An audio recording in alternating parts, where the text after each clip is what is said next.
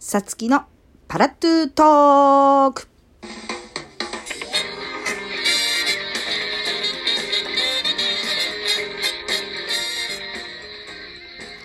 はい、そんなわけで始まりました、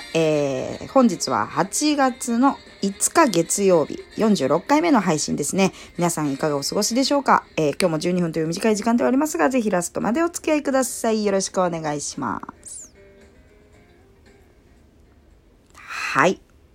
8月ですね。なんか8月にこう入って真夏感感じてますね。なんか急に暑くない？不思議なもんですよ。今年は冷夏だってちょっと前言ってた気がするんですけど、今んとこなんかね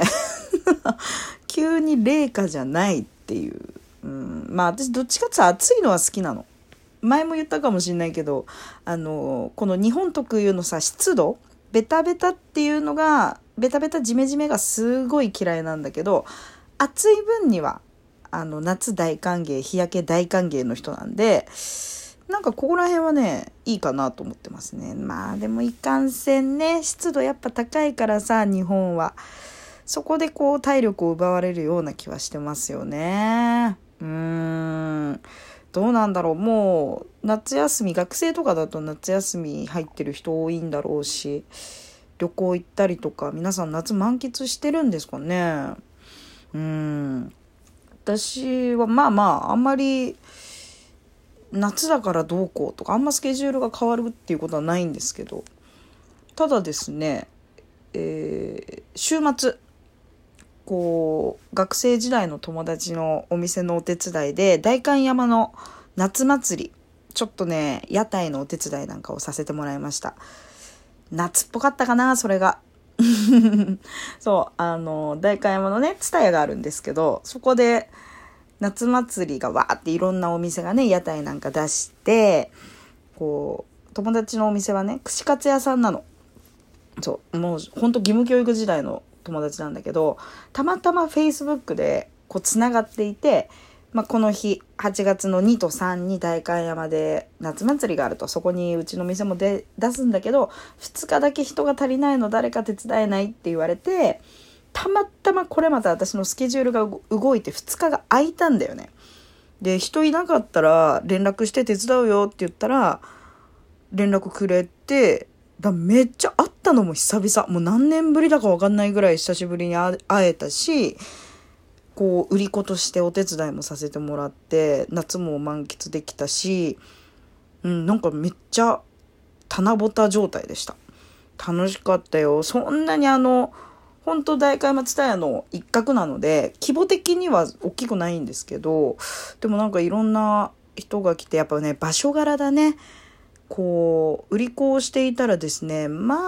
あ芸能界の方々多かったですよ。で、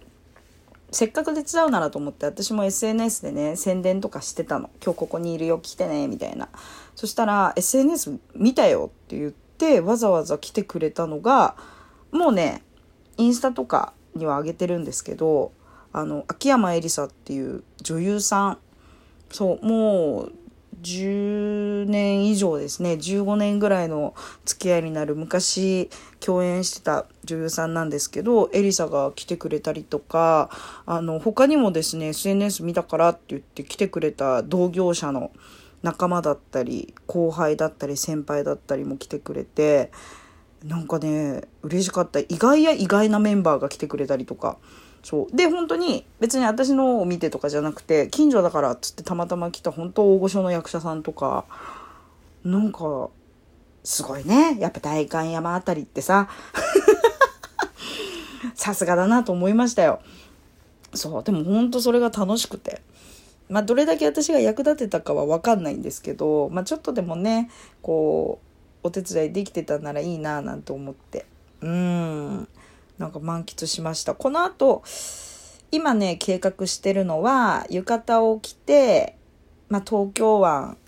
クルージングなんかできたらいいなっていう企画をしていたりとか、まあ、せっかくですから、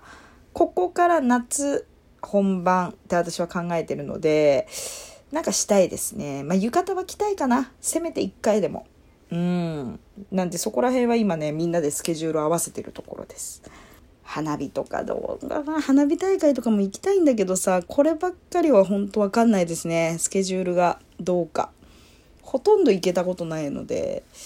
もう隅田川のもう終わっちゃったしね。まあでも何かしら行けたらいいなと思ってますよ。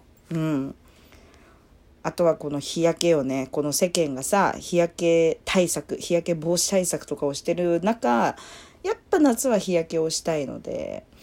そう、この間もね、ちょっと丸一日外ロケだったんですよ。で、本当に太陽が昇る前から外にいて、太陽が沈むまで外にいたので、変な焼け方した。そう、なんか私、日焼けの時って、極力、こう半袖とかも嫌なわけよ。変な焼け方するから。そうだ、水着だったりとかキャミソールとかベアトップとか、まあなんか変に袖とかの跡がつかないようにしてがっつり日焼けをしたい派なんですね。そうなんだけど、外ロケの時の衣装が半袖だったもんで気をつけてはいたのよ。ちょいちょい合間に袖めくってとかやってたんだけど、やっぱり半袖焼けをして、ちょっとねそこだけはへこんでるけどそうでもまあ今年できないかなと思ってた日焼けもですね、腕ちょっとばかし焼けたんで、まだ諦めてない。もうちょっと日焼けしたいなと思ってますね。あんま勧めないよ、人には。肌のためにとかさ、考えたらやっぱ日焼け止めとかした方が絶対いいんだけど、私は焼きたい。そうなんですよね。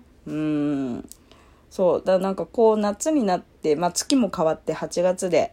こう7月は私いろいろ荒れていたというか疲れ切っていたので、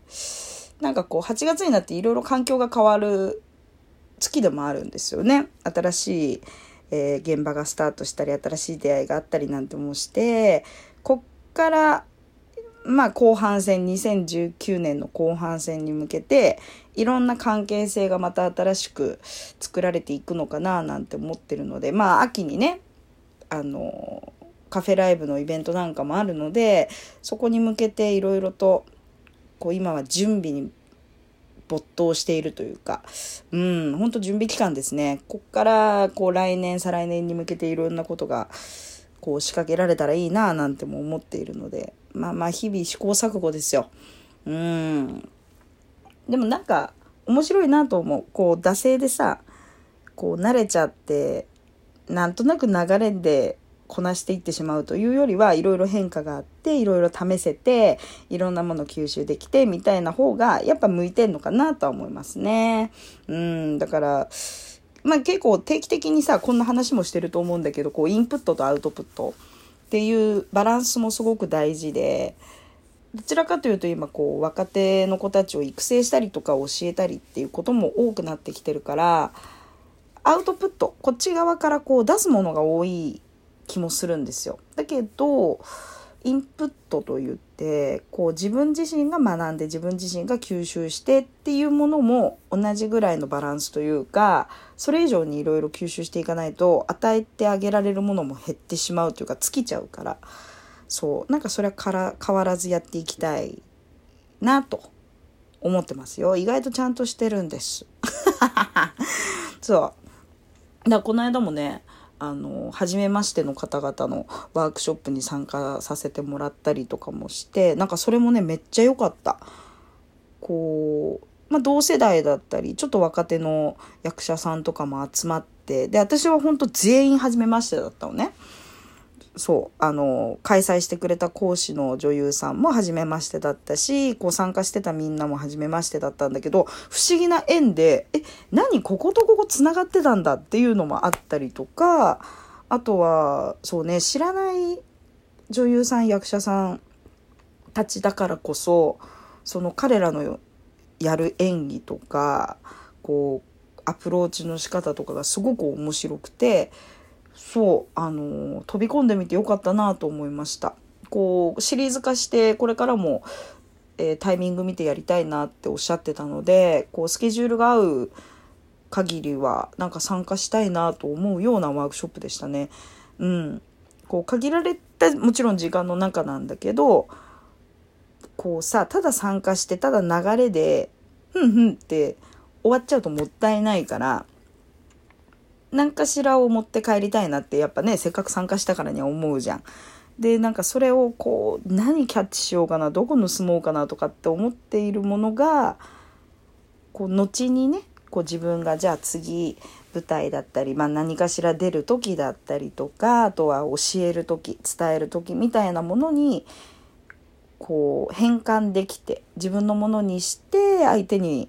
投げれたら、こうどんどんねいろんなものが進化していくんじゃないかななんて思ってるので、そう別にこの仕事に限らずですよ、どのジャンルでも、あとはもう学生さんとかでもそうだと思うんだけど、インプットアウトプットは、まあ、需要と供給じゃないけど、そういうのはね本当に大事だなと思うんで、なんかそこら辺をね皆さんもぜひ挑戦してみてもらえたらいいんじゃないかななんて思っております。今日は意外とね大事な話というか真っ当な話をした気がしましたねまあまあこんなのもたまにはいいじゃないね。そんなわけで、せっかくのここから夏本番、まあ残暑にかけてですかね、皆さんぜひぜひいろんなものを吸収していろんな体験をして、せっかくの令和元年の令和になって初の夏ですから、全力で楽しんでいこうじゃありませんか。というわけで今回はここら辺でお別れしたいと思います。それではまた次回お会いしましょう。じゃあねー。